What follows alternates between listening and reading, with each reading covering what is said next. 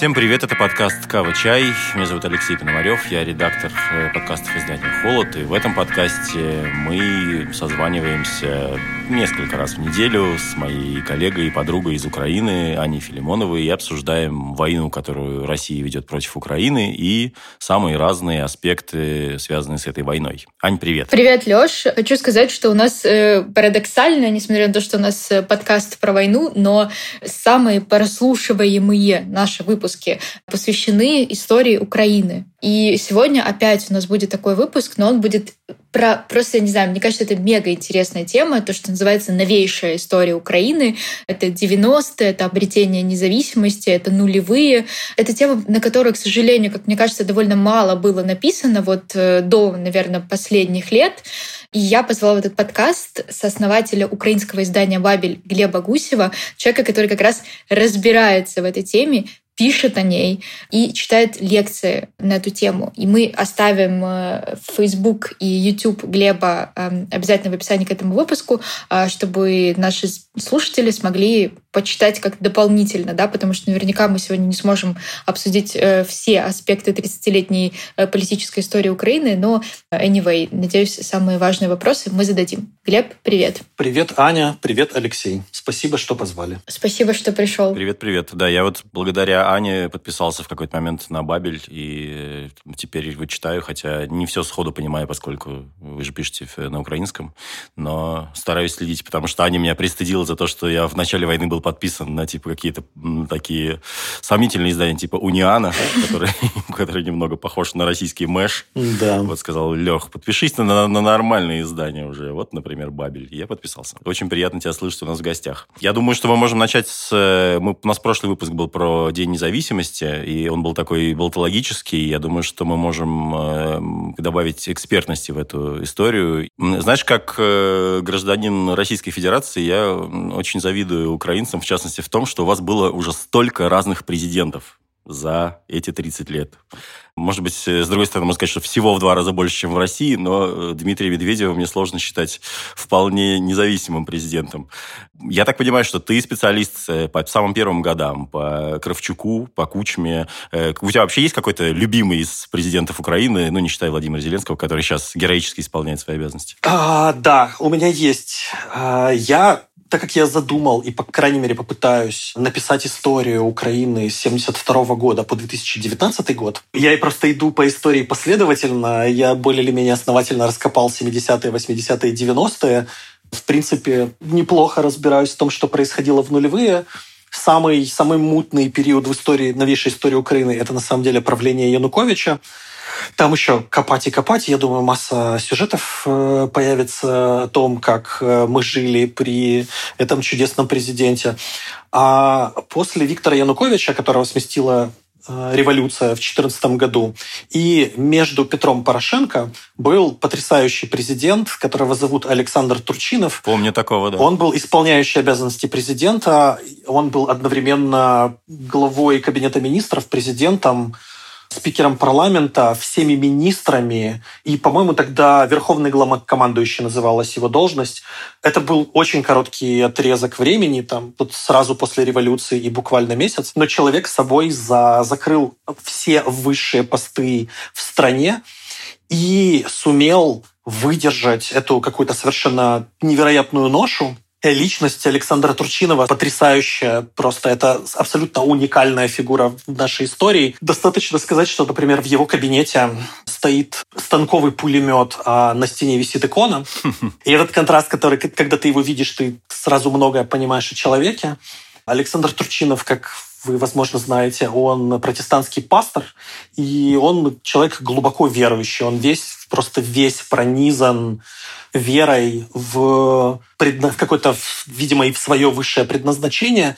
И именно эта очень глубокая, очень сильная вера помогла ему э, продержаться, выдержать невыносимое психологическое и физическое давление первых двух месяцев после революции, когда страна была разрушена абсолютно полностью, в ней не было ничего, типа вся власть исчезла, образовался вакуум, в этот вакуум начала втягиваться анархия, какой-то бандитизм, сепаратизм. У него в руках не было ничего, кроме людей, которым он кое-как там мог доверять, кому-то не мог доверять. Его постоянно предавали на каждом шагу. Он спал там по два часа в сутки, захват Крыма, вторжение на Донбассе. И через все это как бы он сумел пройти и, в принципе, даже не сделать каких-то крупных ошибок. И потом еще, типа, после того, как Петр Порошенко стал президентом на выборах в 2015 году, он продолжал, продолжал работать просто в Совете Безопасности и обороны. Абсолютно уникальный человек, очень интересный и мой любимый президент, как ни странно. Боже, это совершенно удивительный выбор. Удивительный выбор. Да-да-да, я, я, я хотел зацепиться как раз за него и задать еще короткий до вопрос про Турчинова, поскольку мы его упоминали в одном из наших предыдущих выпусков про ядерное оружие. Да. И вот там, в частности, наш гость Андрей Бавицкий как раз говорил о том, что, дескать, если бы Украина не отказалась от ядерного оружия, то все равно очень сомнительно использовал ли бы его Турчинов э, вот в истории с захватом Крыма и так далее, э, если бы Украина была... Или это вообще этой ситуации не было? Вот как ты думаешь, какая вообще... Это, конечно, максимально такой вопрос в стратосферу. Да, да. Но это, конечно, вопрос про историю в сослагательном наклонении э, очень сложно. Я думаю, что просто если бы Украина оставила себе ядерное оружие, то ее история пошла бы настолько радикально другим путем еще в 90-х, что история всего региона была бы совершенно другой. Возможно, не было бы Путина. Ну, то есть не факт, что было бы лучше. Просто Украина бы была Ираном, если бы она оставила себе ядерное оружие. И то, что Украина бы довольно быстро, ну, она оказалась бы в международной изоляции, скорее всего, произошло бы на территории Украины еще несколько экологических катастроф. Скорее всего, бы был просто какой-нибудь э, гигантский экономический коллапс, который был бы еще больше, чем, чем тот, который пережила Украина в 90-х. Как это повлияло бы на регион, никто не знает. Может быть, и война бы началась еще в 90-х. Тут сложно что-то предсказать про Александра Турчинова. Но я, в принципе, верю в то, что если нужно было бы... Александр Турчинов бы помолился и спросил у Господа, что, что ему правильно делать, и принял бы решение, которое бы подсказало ему религиозное его сознание. Ах, опасный путь. Э, кто знает. Э, опасный путь. Э, ну, Турчинов человек, который в своей нравственности, такой показной, демонстративной нравственности, он выглядит немножко карикатурно, угу. Когда ты видишь его выступления в прессе. Но когда ты с ним общаешься, ты чувствуешь, что это действительно его глубокие внутренние убеждения. На самом деле, на самом деле, то, что в тот момент, когда вся страна была полностью разрушена, во главе страны стал, окей, назовем вещи своими именами, религиозный фанатик, это на самом деле большое везение. Не факт, что любой другой человек бы справился. Потому что, наверное, для того, чтобы вытянуть все, что ему нужно было вытянуть в всех обстоятельствах, нужно было быть религиозным фанатиком. Любого, возможно, любого другого человека бы эта ответственность и эта нагрузка бы просто раздавила. Очень интересное наблюдение. Слушай, а если вернуться в, все-таки к нашему празднику, к 31-му да, э, Дню давай. независимости Украины, вот э, у меня такой вопрос. Я, господи, я в этом подкасте все время вспоминаю эту книжку. Мне кажется, наши слушатели будут думать, что я только одну книжку читала. Но вот э, у Плохи в книжке про Чернобыль э, у него там есть такой в конце такой тейк про то, что украинская независимость, она, можно сказать, выросла из э, экологического движения про против атомных электростанций. То есть сначала появилось вот это зеленое движение, и оно потом конвертировалось в то политическое движение, которое привело нас к независимости. Скажи, пожалуйста, согласен ли ты с этим? Как ты это видишь? Из э, каких политических идей это все родилось в 91 году? Я с Плохием одновременно согласен и не согласен. Mm-hmm. Это, конечно, немножко кощунственно тут говорить, что я не согласен с гарвардским профессором и, наверное, одним вообще из самых лучших историков новейшей истории Украины. Крутых историков, которые пишут об Украине, на самом деле довольно много. Просто Плохий, он лучший, самый лучший, самый крутой популяризатор и, конечно же, великолепный специалист. А, и он прав в том смысле, что после 80, 1986 года, после аварии на Чернобыле, украинское диссидентское движение использовало экологические лозунги для того, чтобы расширить пространство собственной политической свободы. Угу. Они свою политическую борьбу которая проходила и в кабинетах там, Союза писателей Украины, э, в профсоюзах, в каких-то стачкомах на Донбассе, на, на, на заседаниях партбюро, в ЦК КПУ, они использовали именно экологические лозунги для того, чтобы выстроить чтобы просто определить, очертить свое пространство борьбы, а пространство возможного, того, какие организации они могут создать, что позволено этим организациям, что им можно говорить с трибуны, что нельзя, что они могут опубликовать в печати, что нельзя. Вот, вот это пространство, первые какие-то, какое-то демократическое хотя бы разговора о происходящем в Украине, и в Советском Союзе, они себе выстроили действительно на, на, на лозунгах экологии, потому что это был вопрос, который э, волновал всех. Либо Чернобыль глубоко повлиял на, на все украинское общество, на нас всех. История Чернобыля, она, это история каждой украинской семьи без исключения, если хорошо в этом покопаться. А, а когда пришло уже время там, с 88 года, когда уже Советский Союз начал рушиться, вот прямо структура, вертикаль власти начала разрушаться, они использовали эту территорию для того, чтобы прийти к власти, попасть в парламент и так далее. То есть в этом смысле плохие прав.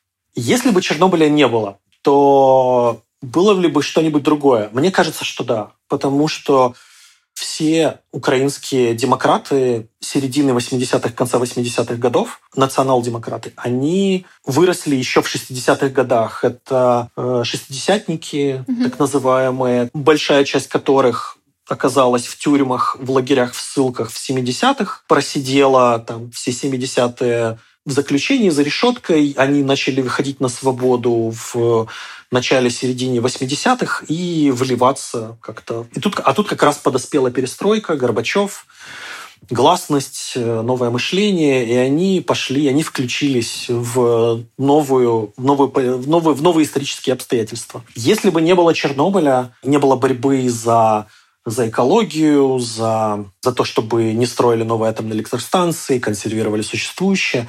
Я думаю, что было бы что-то другое. Скорее всего, была бы борьба за э, язык, угу. самое очевидное, и была бы просто идея того, что Украина должна как-то обособиться внутри Советского Союза, она все равно бы, она все равно бы так или иначе проявилась. Скажи, а не было какой-то идеи, прости, пожалуйста, что перебиваю, ну вот э, какой-то, ну как бы я сейчас, может быть, глупость скажу, ну вот э, помнишь, э, когда в 2014 году началось все на Донбассе, и был вот такой как бы тейк, скажем так, оттуда, с востока Украины, что мы вас кормим, и вообще мы сейчас типа отвалимся, и вы останетесь угу. как бы там голодные и боссы, да, не понимаю, откуда э, это выросло, но anyway. А не было ли Украины какого-то такого... Ну, знаешь, что как бы типа Советский Союз все таки не самая, скажем так, продовольственно богатая страна, но как бы Украина-то потенциально могла выращивать много еды. Не было ли какой-то такой мысли, что как бы мы вообще здесь отделимся, и у нас будет все гораздо комфортнее, у нас все будет. Не придется как-то, не знаю, делиться, ну, если так грубо сказать. Было? Да. Расскажи, пожалуйста, поподробнее. Было, конечно, было. А, конечно же, было. Это впечатление на самом деле а, было довольно распространенным, причем так думали не только простые украинцы, не просто жители Украинской ССР – впечатление того, что Советский Союз забирает у Украинской Республики больше, чем ей дает, начало возникать у советской партийной элиты еще в 70-х угу. на самом-то деле. И верхушка Украинской ССР, ее там премьер-министр Ляшко, его заместители, первые секретари некоторых областей, директора там некоторых заводов, вроде Азовстали, например, они часто воевали с союзным центром, с Москвой и с министерствами, министрами, которые, которые сидели в Москве, за то, чтобы Москва у них меньше забирала и больше давала. Это был, была естественная часть такого внутреннего торга за ресурсы, который происходил во всем Советском Союзе. И Украина действительно себя ощущала немножечко не обделенной, а немножко чуть более выжатой, чем, чем следует из нее выжимать. Руководители Советской Украины, еще начиная там с Шелеста, очень часто ссорились с московскими руководителями по поводу поставок зерна, подсолнечника, какого-нибудь мяса. Это был абсолютно регулярный и стандартный конфликт там, между Киевом и Москвой даже в конце 80-х, когда там, московское руководство, например, Ельцин, который был первым секретарем горкома Москвы, к Новому году, например, хотел, чтобы в московских магазинах было мясо. А поскольку крупным поставщиком мяса была Украина, он надавливал на руководство Украины, чтобы поставки мяса были больше, вовремя, и начинал там входить в конфликт с я не знаю, с премьер-министром, который был в те годы, по-моему, это был Масол. Я не помню уже точно, если честно. У последнего большого советского премьер-министра Александра Ляшко, который стоял во главе э, украинского кабинета министров с 72 по 86 годы, то есть практически все последние там, 20 лет существования Советской Украины есть очень интересные мемуары. Он один из очень немногих именно советских чиновников, который написал очень подробные мемуары. Там четыре толстых книжки. И у него есть очень интересный эпизод в этих мемуарах, где он описывает то, как он торгуется с Москвой. Он каждый год ездил в Москву, в Госплан, и в этом Госплане торговался за поставки из Украины в Москву и из Москвы в Украину. Он описывает просто ссоры, на которых собираются, с одной стороны, московские чиновники, какие-то министры, представители Госплана, а с другой стороны он, директора заводов, и они орут друг на друга матом по поводу того, что Москва выжимает из Украины слишком много ресурсов. Это, это происходило регулярно и до Чернобыля. А после того, как произошла Чернобыльская катастрофа, конечно же, у украинского партийного руководства возникло ощущение, что Москва их сначала, во-первых, Москва их унизила тем, что держала в неведении, угу. во-вторых, Москва заставила их каннибализировать собственных детей. Да? Хорошо известно, что э, Горбачев заставил украинское партийное руководство выйти на на митинг угу. сразу после Чернобыльской аварии вместе со своими детьми. На 1 мая. Да, да, да. Заставила их, заставила их кушать своих детей, по сути. И, конечно же, Чернобыльская катастрофа создала у них ощущение того, что они являются колонией в, в империи, что метрополия решила как бы, ну, значит, в колонии произошло какое-то несчастье. Ну, как бы пусть колония сама с этим справится и сильно не возмущается по этому поводу. И, конечно, большое напряжение создала и вот эта история. Но это уже было как скорее такой завершительный, заключительный аккорд. Скажи, пожалуйста, а в самом акте обретения да, независимости есть э, ну, такой, наверное, стереотип или миф, или мнение, да, что это как бы немножко монополизировали, скажем так, э, ну, бывшие коммунисты, да, там, э, потому что Кравчук же бывший коммунист, угу. да, и что в какой-то момент происходила некая борьба между наверное, мы бы сейчас, может быть, их назвали либералами, но, конечно, на тот момент они не были либералами, угу. но, скажем так, условно более европейской группой, там, Черновол и так далее, и больше коммунистической группой. И как будто бы они все равно это монополизировали, и как бы мы начали строить свою независимость ну, вместе с теми же коммунистами. Что ты по этому поводу думаешь? Так ли это? Или это все сложнее устроено? Это верно в первом приближении. Угу. Но, конечно же, есть огромное количество подробностей. И политическая жизнь э, конца советской Украины, начала независимой Украины, то есть 90-91 год, она сложнее, чем эта картинка. Но если вот с высоты птичьего полета, то так и было. Если приблизиться ближе к Земле, то она становится сложнее и выглядит примерно так. Было несколько сил во-первых, для того, чтобы эту картинку рассмотреть, нужно посмотреть на состав парламента, избранного в 1990 году. Этот парламент, э, по сути, это первый более или менее свободный украинский парламент. И несмотря на то, что он избран еще при жизни Советского Союза, его часто называют украинским парламентом первого созыва, угу. потому что он выборы проходили по новым законам, и в этот парламент прошло уже большое количество условно и неусловно демократических кандидатов. Какие были группы в этом парламенте? Была действительно огромная группа коммунистов, которая называлась группой 239 по количеству людей, которые в нее входило. При этом э, среди коммунистов, которые избрались в парламент, была группа, которая принадлежала к э, течению, которое называлось «Демократическая платформа КПСС». То есть это были коммунисты, которые, ну не ортодоксальные коммунисты, а коммунисты, которые выступали за реформу партии, за то, чтобы партия вернулась к истокам, вновь перечитала Ленина, вспомнила о том, что коммунизм – это про Э, не про то, чтобы кормить партийную верхушку, а про то, чтобы заботиться о рабочих, крестьянах, о том, чтобы давать им землю, право на, на заводы, на, на, то, на труд, на счастье и на все эти прекрасные вещи. И на самом деле они, они предлагали пересчитать основоположников и понять, что коммунистическая партия просто живет не, не, не по заветам этих основоположников. Потом они, конечно, довольно быстро разочаровались и в основоположниках, но все начиналось достаточно прекраснодушно. Они действительно хотели поменять э, жизнь и страны, и партии к лучшему. И, кстати, именно вот к этой группе принадлежал Александр Турчинов в конце 80-х. Mm. Он был одним из э, одним из участников э, этой группы в Харькове. У него была ячейка небольшая. Он ездил в Москву на, на съезды этой демократической платформы КПСС.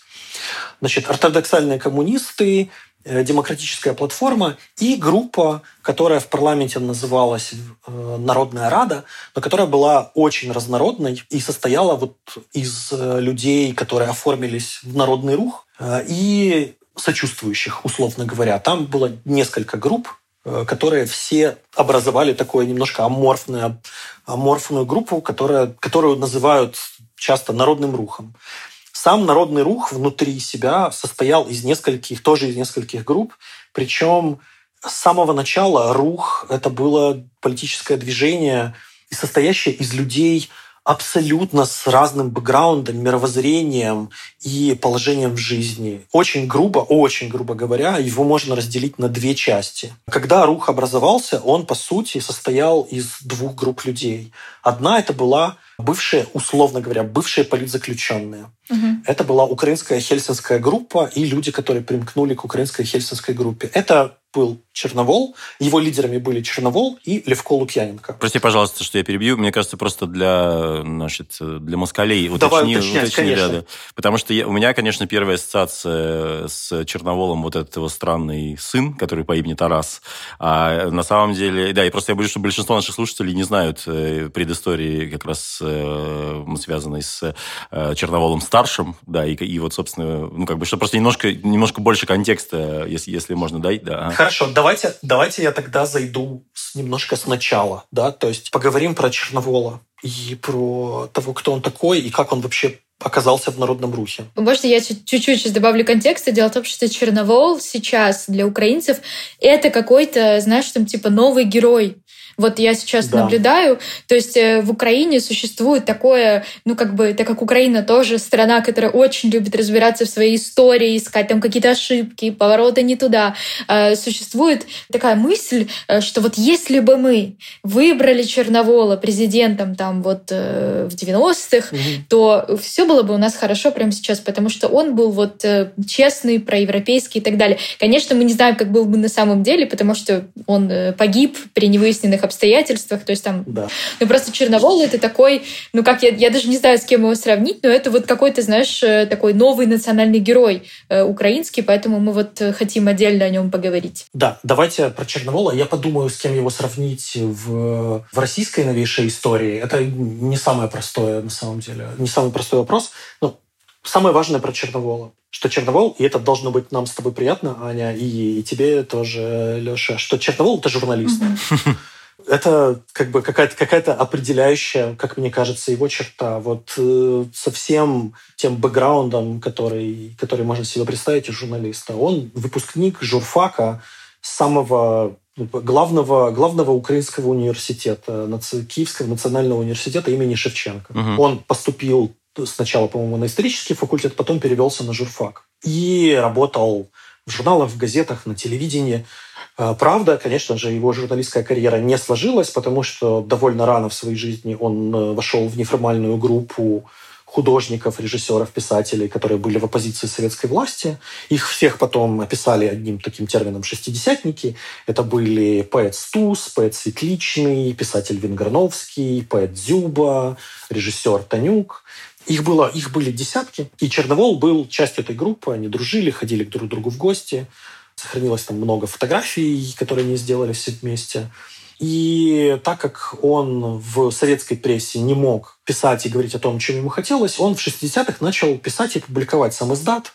Его статьи просто перепечатывались на машинках, ходили по рукам, какая-то часть из них попадала за границу.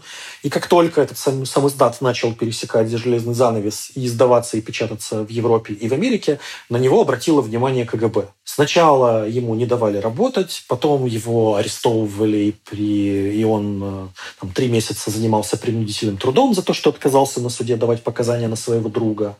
А потом, в 1972 году, когда украинское КГБ решило очень плотно завести все диссидентское движение, его со многими десятками, если не сотнями шестидесятников и примкнувшим к ним людей э, арестовали и посадили в лагеря, и Черновол провел в ссылках, тюрьмах и судах 13 лет. Он э, окончательно как-то освободился и вернулся в Украину только в 1985 году. Э, пока он э, был в лагерях, он продолжал писать, он э, выпускал до ареста и там чуть-чуть попробовал делать это в лагере подпольный журнал, который назывался «Украинский вестник». И когда он вернулся в Киев, он продолжил он возобновил издание укра... украинского вестника. Угу. И в этом украинском вестнике, естественно, он публиковал и политические статьи, и манифесты, и прозу, и поэзию, всех тех, с кем э, он проходил через суды, ссылки, он писал там, и о судебных процессах, и вообще и о принципах права, и, э, и поэзия, и про Чернобыль там были материалы, и про, про все, что вы можете себе представить в правозащитном подпольном журнале было в украинском вестнике. Ну, то, то есть это, это что-то вроде хроники текущих событий, да, которые вот издавали, например? Что-то вроде хроники текущих событий, да, совершенно верно. И когда в 1988 году в Украине э, уже после начала перестройки началась э, стихийное демократическое движение, которое происходило просто на улицах. Люди собирались на, на улицах, читали друг другу какие-то воззвания, манифесты, выступали. Он стал одним из э, организаторов таких акций протеста во Львове. И как только он э, вышел из тюрьмы и смог хоть как-то чем-то заниматься, какой-то общественной деятельностью, он присоединился к украинской хельсинской группе, которая появилась в 1976 году, после того, как в 1975 году подписали Хельсинские соглашения. Идея украинских, э, вообще советских хельсинских групп была в том, чтобы заставить советскую партию э, выполнять свою же собственную конституцию. Это был их лозунг, да, выполняйте собственную конституцию, защищайте права человека. В Украине была своя маленькая хельсинская группа. Ее лидерами стали Черновол и Левко Лукьяненко. Они были вдвоем с пивголовым. Украинская хельсинская группа и другие похожие на них группы постепенно отвоевывали себе пространство для высказывания, право на то, чтобы выходить на площадь, тебя не арестовали, право создать свою газету, и чтобы ее напечатали типографии, чтобы ее распространить, право писать в этой газете то, что ты хочешь. Они долго-долго, с 87-го, 88-го, 89 они медленно, постепенно отвоевывают себе это пространство все то, что мы на самом деле воспринимаем как абсолютную данность, как то, что у нас есть просто так, возможность высказаться, возможность выйти с плакатом, содержание этого плаката и не быть арестованным, посаженным. Ничего у них этого не было. Им, им нужно было это отвоевывать вначале. Угу. И Черновол был одним из таких лидеров. Угу которые это отвоевывали, и он стал в это, в это время очень широко известен в трех западных областях – в Львовской, Ивано-Франковской и Тернопольской. Как только Горбачев ослабил вожжи до такой степени, что в Советском Союзе разрешили образовывать политические партии, кроме КПСС, а это было запрещено, типа ты не мог создать политическую партию, партия должна была быть одна. Украинская хельсинская группа начала трансформироваться в, в партию. У нее по-прежнему были два лидера – Черновол и Лукьяненко.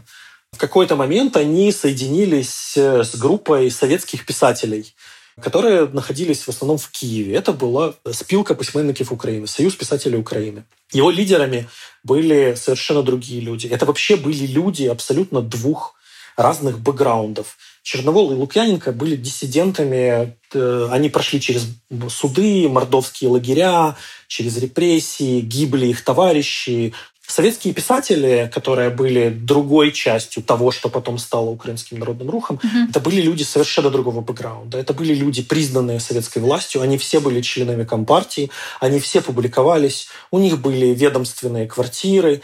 Да, некоторых из них какое-то время там могли не печатать, кто-то из них там впадал в немилость. Но это были люди, встроенные в систему. И какое-то время коммунисты, которые начали разочаровываться в коммунизме гораздо позже, чем как бы, группа диссидентов.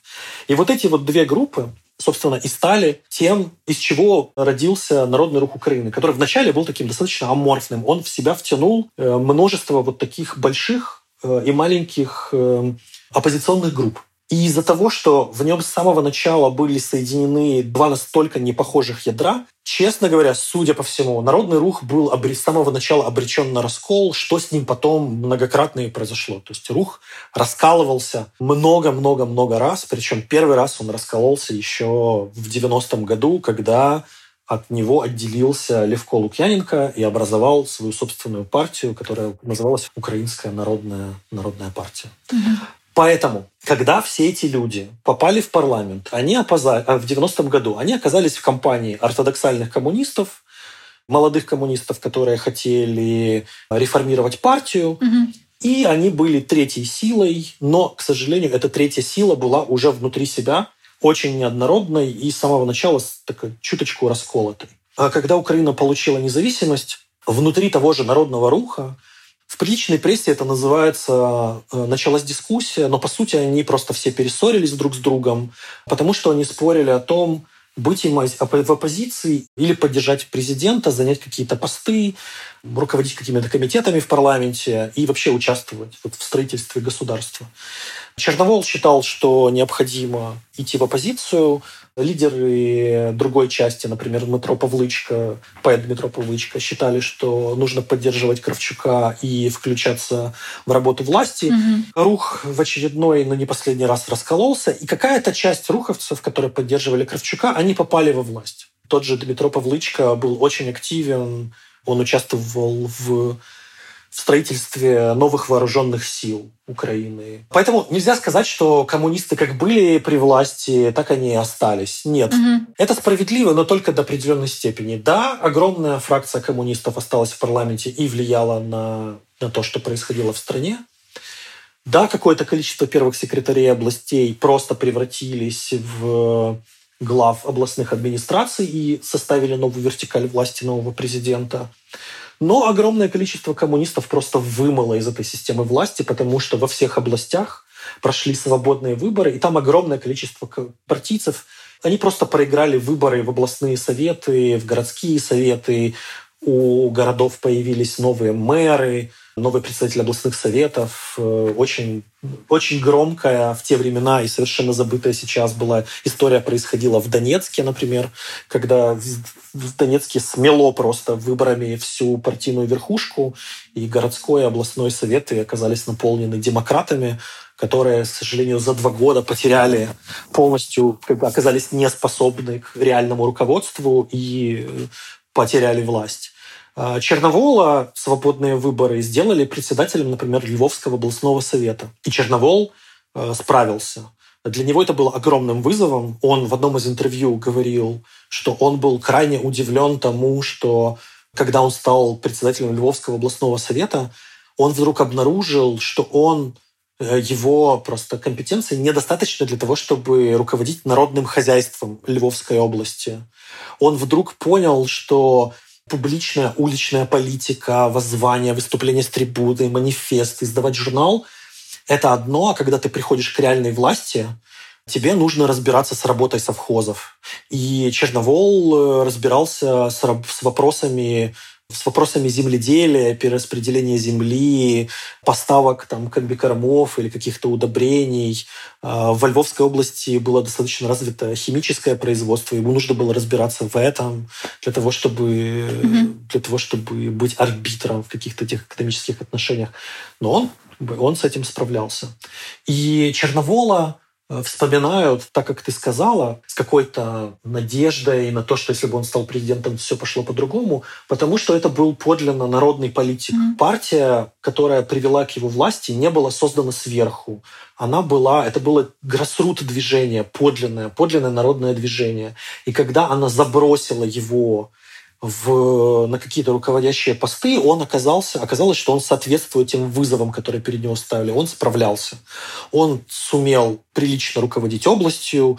Когда он стал главой э, Народного руха, он оказался довольно жестким и эффективным э, руководителем партии, и он в 90-е годы отстраивал партию достаточно, достаточно эффективно. Ему из-за этого пришлось входить в конфликты со своими бывшими соратниками, к сожалению. Никто не знает, какой была бы страна, если бы он выбрал выборы в 91-м. Но проблема, конечно, в том, что выиграть э, выборы в 91 году ему было это было практически нереалистично. Даже если предположить, что он пошел на выборы как единственный кандидат от оппозиции против Кравчука, э, он все равно набрал бы, скорее всего, в районе 35-30%. Голоса демократической части оказались размыты, там было несколько кандидатов. Свою кандидатуру выставил Левко Лукьяненко, свою кандидатуру, кандидатуру выставил человек, который был лидером как бы, демплатформы в КПСС. Угу свою кандидатуру выставил еще один оппозиционный лидер.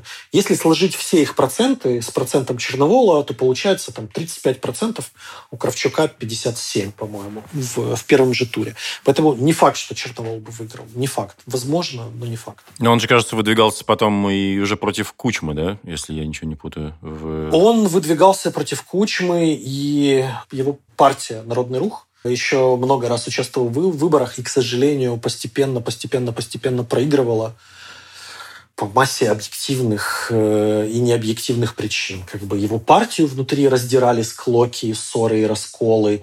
Его партию торпедировали снаружи. Эта борьба довольно, была довольно жесткая. И, к сожалению, из-за того, что Украина в, 90, в начале 90-х годов его экономика просто обрушилась, и Украину ждал затяжной экономический кризис, вся влюбленность в демократическую идею и в национальное движение, которое была в 90-91 году, очень-очень быстро прошла. Она как только пошли, как только выросли цены, как только пропал бензин, как только начался экономический кризис, гиперинфляция, все те, кто пришли к власти в 90-91 годах, в глазах народа оказались виновниками того, что произошло с э, людьми в 90-х. Ну, кстати, в России же то же самое произошло, в общем, по сути. Да, да, да, да, процессы были очень сходные. Э, в книге Гайдара, которая объясняет, почему Советский Союз развалился с экономической точки зрения, мне кажется, кстати, невероятное важное чтение э, для каждого любителя СССР.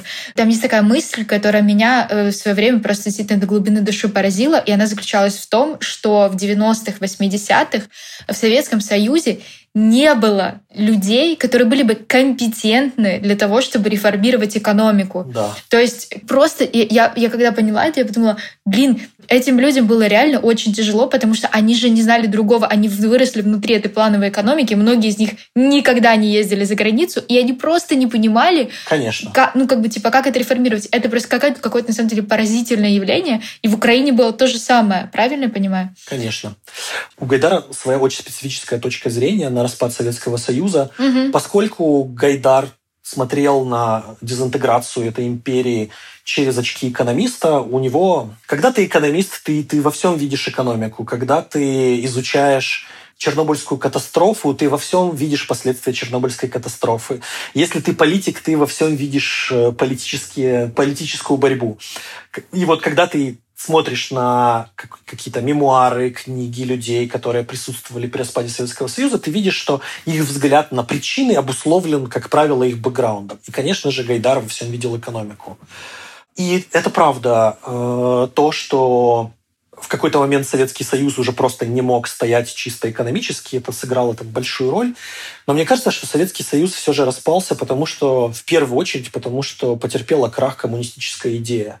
Поскольку Советский Союз держался на коммунистической идее, это, это был клей просто, который склеивал все общество сверху донизу. Для того, чтобы понять, что вообще был такой Советский Союз и почему он распался, о нем нужно думать как о церкви, которая захватила государство. Это очень хорошо. По сути, коммунистическая партия являлась, коммунизм являлся религией, в которой были просто свои священные символы веры и которым люди бездумно поклонялись. Причем поклонение этим коммунистическим силам веры было обязательным и насаждалось на всех уровнях общества, от детского сада и заканчивая верхушкой власти. Это было обязательно. Ты должен был верить, ты должен был ходить на литургии, которые там назывались э, съездами ЦК КПСС, да, на которых люди высиживали бесконечные часы, выслушивая часовые, трехчасовые, шестичасовые Э, молитвы, которые они называли докладами. Слушай, но, но, ведь, но ведь, мне кажется, это вот уже когда, там, допустим, при Хрущеве было вот очередное переосмысление, да, как раз в духе вот этих да, вот молодых да, коммунистов-реформаторов, да. типа давайте вернемся к ленинским заветам, а потом при Брежневе как будто уже ну, все уже понимали, что это какой-то фарс, что это лицемерие. Ну, не все, но очень многие понимали. И как бы все такие просто сидели и терпели. У меня есть такое ощущение, я, конечно, не, не жил в то время. Я могу судить, поскольку я недостаточно я слишком молод для того, чтобы это помнить и по своему опыту, я могу судить по мемуарам всех этих людей. Огромное их количество верило до конца, огромное количество оставалось коммунистами в глубине души и накануне распада, и после распада, и много-много после распада. Угу. Они все были люди, понимаете, когда вы воспитаны в секте, в тоталитарной секте, когда вы воспитаны в лоне церкви, и все, что тебя окружает, это церковь, тебе крайне сложно вырваться из рамок мышления, которые насаждаются этой церковью, потому что ты ничего кроме нее не знаешь. Ты можешь видеть абсурд окружающей из тебя жизни. Ты можешь э, чувствовать, что это неправильно. Но поскольку ты не знаешь ничего другого, ты продолжаешь мыслить теми же категориями, теми же мыслями, что и вокруг.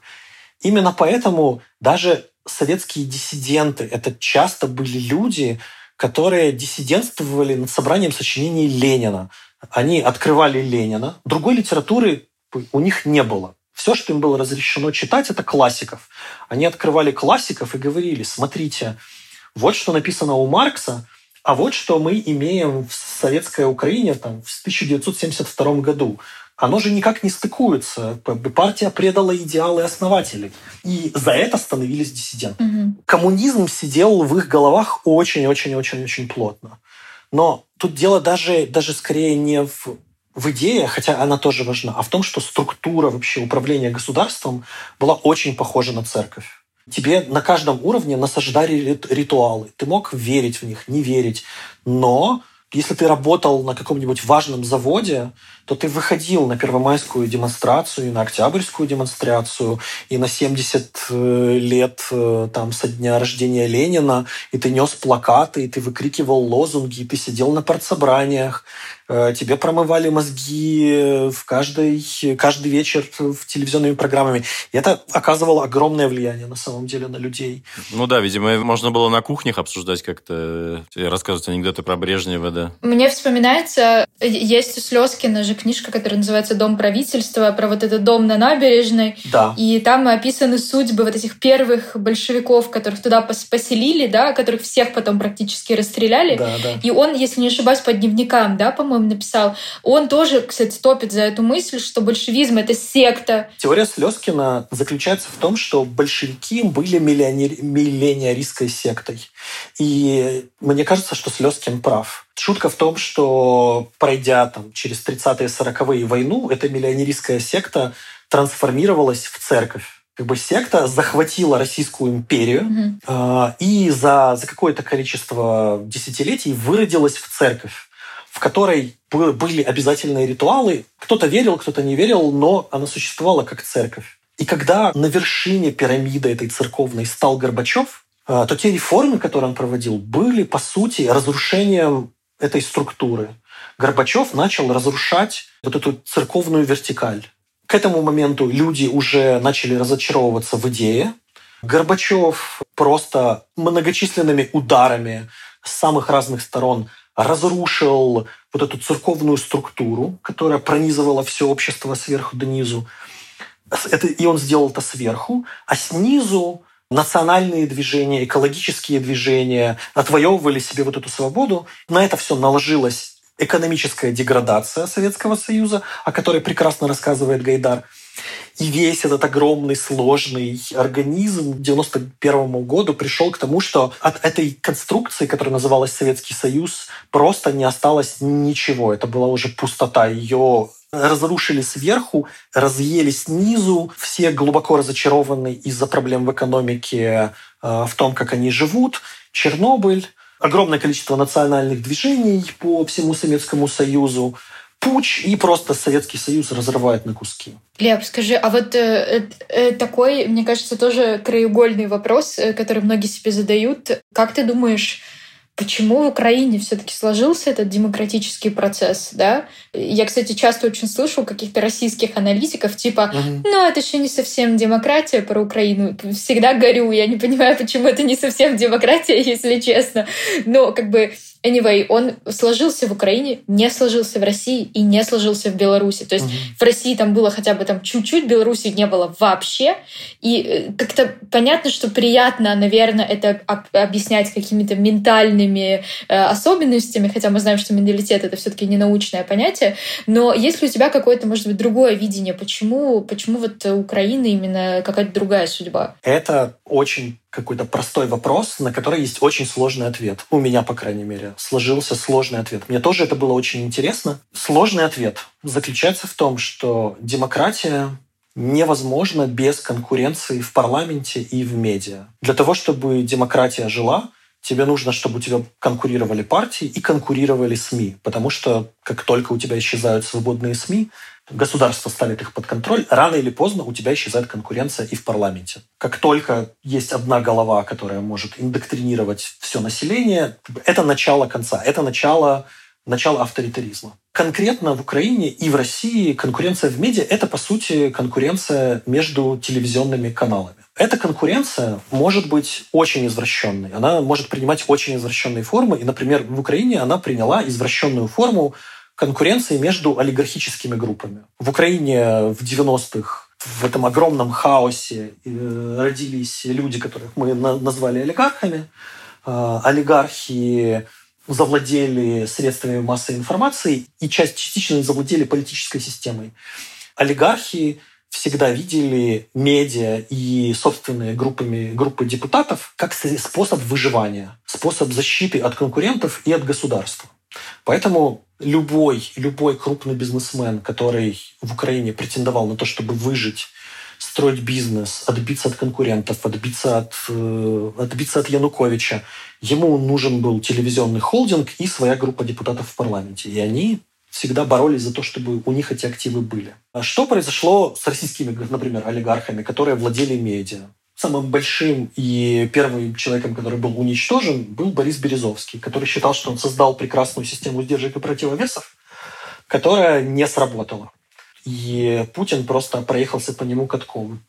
А потом пал Гусинский, э, потом пал Ходорковский – который, как я понимаю, оказался жертвой борьбы за влияние на Путина там двух групп, группы Сечина и группы Юмашева. Но после дела Ходорковского всем стало понятно, что большие бизнесмены не могут соваться во внутреннюю политику без санкций администрации президента. И всем уже как-то стало понятно, что телевидение – это тот вопрос, который, который государство держит на контроле. И это было началом конца. Это было началом конца демократии в России.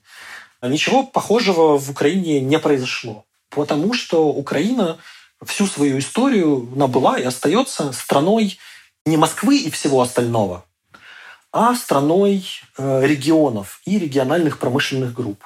Окей, это, это слишком, конечно же. Я очень сильно упрощаю.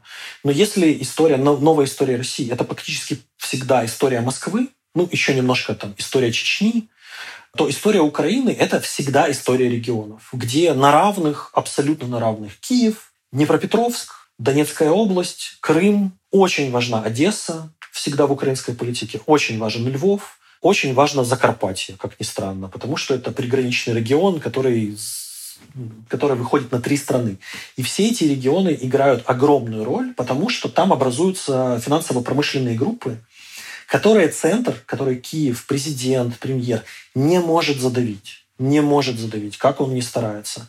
Украина это всегда была страна, где президент, если он хотел остаться у власти и что-то сделать для страны, должен был договариваться с регионами. Регионы никогда центру не давалось ни задавить, ни купить, И поэтому там у нас всегда оставалась конкуренция и в медиа, и в парламенте. В парламенте всегда были оппозиционные партии. И каждый раз, когда в стране проходили революции или выборы, власть не могла запугать народ через телевизор, потому что ты мог всегда переключить канал и видел репортаж о том, как Юлия Тимошенко штурмует администрацию президента Кучмы, или э, бывший премьер-министр Ющенко клеймит президента Кучму с парламентской трибуны, или как олигарх Петр Порошенко бегает по центральному избирать, по специальной избирательной комиссии и кричит, что выборы сфальсифицируют. И поэтому люди, когда выходили на улицу, они всегда чувствовали, что они не одни, у них всегда было чувство локтя и всегда была политическая организация, из которой могло вырасти большое протестное движение, способное прийти к власти. В Украине свои депутатские группы и телевизионные холдинги всегда были одним из инструментов, с помощью которых олигархи охраняли свои интересы. И этих групп всегда было много вдобавок. Была группа Виктора Пинчука, который привел в Украину Савика Шустера. Именно на канале Виктора Пинчука Савик Шустер начал выпускать свою, свою программу. Группа Рената Ахметова, группа Петра Порошенко, группа Коломойского, группа Левочкина Фирташа. И это только пять основных, а их еще были десятки на самом деле. И вот этот очень странный и во многих своих аспектах ужасный симбиоз демократии с олигархией он нашу страну одновременно тормозил, но при этом, как ни странно, был предохранителем авторитаризма. Mm-hmm. Меня, конечно, за такие слова распнут, но в каком-то очень странном смысле украинскую демократию спасли олигархи. Просто потому, что они исключительно не из каких-то добрых побуждений, а из, а из инстинктов самосохранения и выживания охраняли эту территорию политической конкуренции и медийной конкуренции. Поэтому когда Украина начинала, она начинала проходить через какие-то испытания уличными протестами. Сначала середина 90-х, э, там шахтерские забастовки, потом конец 90-х, первые акции против Кучмы, mm-hmm. потом массовое движение против Кучмы, которое трансформировалось в оранжевую революцию. После оранжевой революции следующие большие протесты против Януковича, когда он сажал Тимошенко, потом революция достоинства на каждом из этапов, да, это, это были ступенечки, по которой украинское общество поднималось вверх, вверх, оно все созревало, созревало, созревало, созревало. На каждом из этих этапов его не, не могли задушить, потому что была конкуренция в медиа и была конкуренция в парламенте. А прости, а правильно ли я вот понимаю? Ну, у меня есть тоже какое-то такое внутреннее ощущение. Мне кажется, вот хотелось бы с твоим как-то попробовать синхронизироваться. А правда ли получается, что вот сила Украины именно в ее разности, в том, что она разная везде, и там разные группы влияния, и как будто бы мы всегда внутри срача, да? Но получается, что этот срач — это какой-то наш предохранитель? Это наша бесконечная общественная дискуссия? Да, да, абсолютно, абсолютно. Сила Украины оказалось в том, что Украина была разная и всегда состояла из регионов. Это никогда не был центр и просто периферия. Условно говоря, внутри МКАДа и за МКАДом это всегда были регионы. И город Днепропетровск угу никогда не считал, что он, например, может покориться Киеву или Донецку, например, и был готов воевать за свое право стоять отдельно. Точно так же делали другие города. Как и Одесса, как и Львов. Как и Одесса, как и Львов. И да, даже сейчас, даже сейчас, во время войны, мэр Днепропетровска, мэр Днепра, да. А, бросает вызов президенту даже во время войны мэр Днепра напоминает президенту Украины о том, что он имеет право на какую-то самостоятельность, что президенту нужно на него обратить внимание, что президент не может просто давать указания, что нужно советоваться. Прав он, не прав, это другой вопрос. Другое дело, что это происходит и всегда происходило. Класс. Боже, как хорошо. Я, кстати, подумал э, по поводу параллелей с Россией, сравнений, что возможно, вот мы как бы в какой-то момент немножко отошли от темы да, Вячеслава Черновола, угу. что в России есть, наверное, одна фигура, это Борис Немцов, который похож на него немножко. А, точно, да, точно, да, да, да, да. Да, он, конечно, моложе сильно, но он тоже работал губернатором, и тоже считается, что если бы Ельцин его все-таки назначил преемником, ну или выбрал, как бы, то все пошло бы по-другому. И, к сожалению, они, они оба погибли, да, в итоге. Да, к сожалению, Черноволу не повезло достичь хотя бы таких высот, как Немцов. Если Ельцин какое-то время любил Немцова, приголубливал и видел в нем преемника, то, конечно, ни Кравчук, ни Кучма в Черноволе не видели. Они видели в нем соперника. И Кравчук многократно торпедировал народный рух и усилия Черновола еще в ту пору, даже когда Народный рух не был партией. Первые, первые попытки Кравчука уничтожить Народный рух – это еще 1988-90-е годы. Увы, к сожалению. Хочется, чтобы ты посоветовал какие-то книги, которые можно было бы почитать на ту тему, на которую мы сейчас говорим. И я хочу, кстати, выразить свое личное желание, что я очень жду твою книгу по истории Украины. Надеюсь, что ты ее закончишь. Вот, я думаю, что она нам реально очень-очень нужна. Я тоже ее очень жду. Вот, и, и сразу к вопросу о книгах. Вот хочу тебя направить в сторону, мне кажется, в какой-то момент очень знаменитой книги Леонида Кучмы, которая называется «Украина, не Россия». Она у меня, кстати, есть. Она есть на русском, на украинском языках. Как ты ее вообще оцениваешь и считаешь ли ты, что ее нужно читать для понимания Украины? В книге «Украина не Россия» Леонида Кучмы, которую писал, скорее всего, не Леонид Кучма. Разумеется, да. Мне больше всего нравится та часть, где он рассказывает о своей собственной судьбе. Да, да, да. Эта книжка — это во многом автобиография.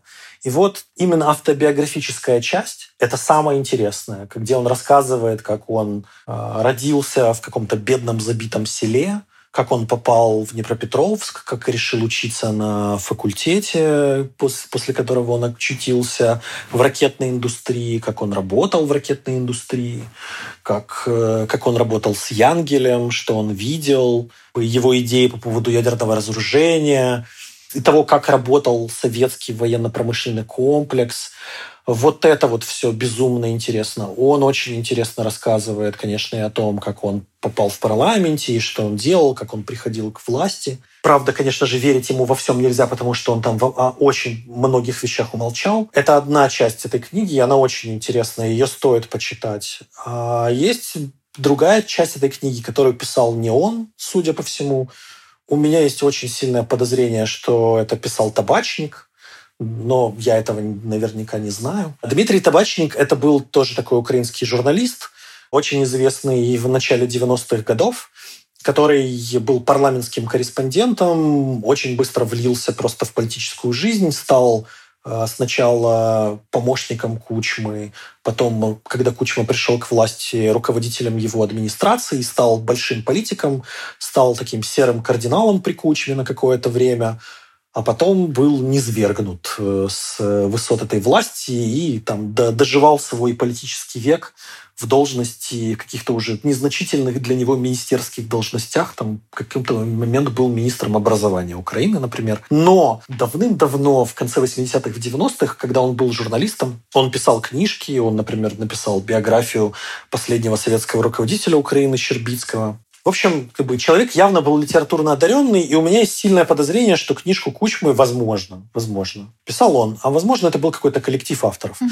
И там вот в тех местах, которые писал не Кучма, он разглагольствует о судьбах Украины, о Запорожской сечи, Екатерина, Эмские указы, а, разделы, разделы Украины, собирание земель, 20-е годы, освободительное движение, вот это вот все. Если честно, с моей точки зрения, это сумбур. Это довольно сумбурно все написано, во-первых. Во-вторых, я не очень доверяю этому тексту изначально, просто потому что, ну, очевидно же, что Кучма не автор, да, это не автор, это Кучма. Я хочу знать угу. подлинного автора для того, чтобы понимать, с кем я имею дело. А когда ты читаешь книжку Кучмы в этих его исторических кусках, у тебя вообще ощущение, что это писали два каких-то историка, причем с противоположными взглядами иногда. Поэтому я бы вот, вот этой части этой книги не очень доверял, и я, я предпочитаю читать того же «Плохия». Угу. То есть там тот же «Плохий», Брама, Брама Европы, ей гораздо больше доверия, чем книги Кучмы. Но как бы, книжка Кучмы очень любопытная. Да, она очень интересная, и, и ты прав, она абсолютно разнородная, то есть она как будто бы набор каких-то статей, но я там очень люблю два момента. Э, первый, когда Кучма рассказывает о селе, в котором он родился, угу. и у него там, он вспоминает, что он в детстве был абсолютно уверен, что коммунизм победит, да. И в этом селе будет все, там какой-то, не знаю, космодром, там все будет. И я думаю, господи, и мне вот это, знаешь, когда ты знакомишься с вот этой эмоцией надежды, зная, что эта надежда нифига не сбудется, и что человек обречен на а, ужасное разочарование, я всегда как будто бы очень, ну не знаю, как-то очень эмоционально на это реагирую, всегда с этим соотношусь. И там есть второй момент, который, судя по тому, что ты считаешь, и мне так тоже кажется, написал как раз не Кучма, без голова, где автор рассуждает о том, что является вот как бы культурной особенностью украинцев, которая вот отличает украинцев от всех-всех-всех. Угу. И понятно, что это натягивание совы на глобус, что это все ненаучно, там, на-на-на. Но там делается вывод, что у, э, отличие украинцев — это магическое мышление, что украинцы верят вот в этот символизм, знаешь, что вот Э, на Януковича упал венок, перед Януковичем закрылись двери, э, там э, перед Порошенко упал в обморок этот солдат, помнишь, на инаугурации, чтобы вот да. у нас реально такое, вот что Украина страна символическая, очень гоголевская. И э, я люблю эту главу, несмотря на то, что это абсолютно, ну, как бы, опять же, не научная, но она почему-то тоже очень мне как-то очень резонировала да. и очень понравилась. Я, наверное, потому что тоже очень люблю Гоголя, и мне кажется, что действительно украинцы такие ну, у нас магическая страна все-таки. Это правда. Да, да, это правда. Страна магического мышления. А какие книги посоветовать по, по новейшей истории? Да. Да, а, да, да, да. Во-первых, конечно же, плохия. Плохия можно брать любую книжку и наслаждаться. Мне кажется, это лучший популяризатор украинской истории, новейшей и не только новейшей. И кроме «Плохия» я бы посоветовал украинского историка, которого зовут Георгий Касьянов. Угу. У него есть книга, которая называется «Украина 1991-2007. Очерки новейшей истории». И это, наверное, лучшее такое популярное чтение по новейшей истории Украины, которое я когда-либо видел. Книг по истории Украины, в том числе новейшей, очень много. Их очень много. Проблема в том, что очень мало э, научпопа очень много монографий, угу. очень много мемуаров, угу. э, которые изданы какими-то крошечными тиражами, и на самом деле не очень много книжек каких-то доступным, доступным языком, интересно, с хорошим сюжетом. Ну вот Касьянов, наверное, неплох в этом смысле. Да, Касьянова я, я читаю тоже, кстати, в Фейсбуке. Он, э, ну, такой интересный, он любит, такой, не знаю, очень интересный персонаж. Да, действительно, я бы наверное, тоже присоединилась к этой рекомендации. Глеб, спасибо тебе большое. Это было просто очень интересно. Мне кажется, что этот прям выпуск точно залетит, как и выпуск про бандеровцев.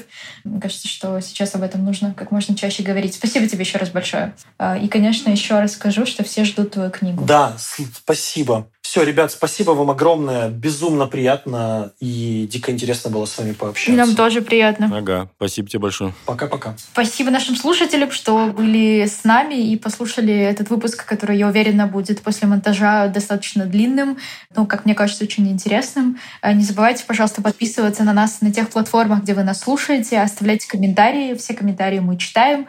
И когда вы нас лайкаете или ставите нам оценки в Apple подкастах, это очень помогает в последующей выдаче нашего подкаста новым слушателям. И, конечно же, напомним о том, что у нас есть Patreon и Boosty, на которых вы нас можете поддержать материально, а все наши патроны попадают в чат Кавачат, в котором они могут еще больше общаться с нами, обмениваться ссылками, тиктоками, например, которые мы обсуждаем в разных выпусках, и вообще как-то интегрироваться в такое интернациональное Кавачай-комьюнити. Ну что, это был подкаст Кавачай. Леша Пономарев, Аня Филимонова. Почуемся. Пока-пока.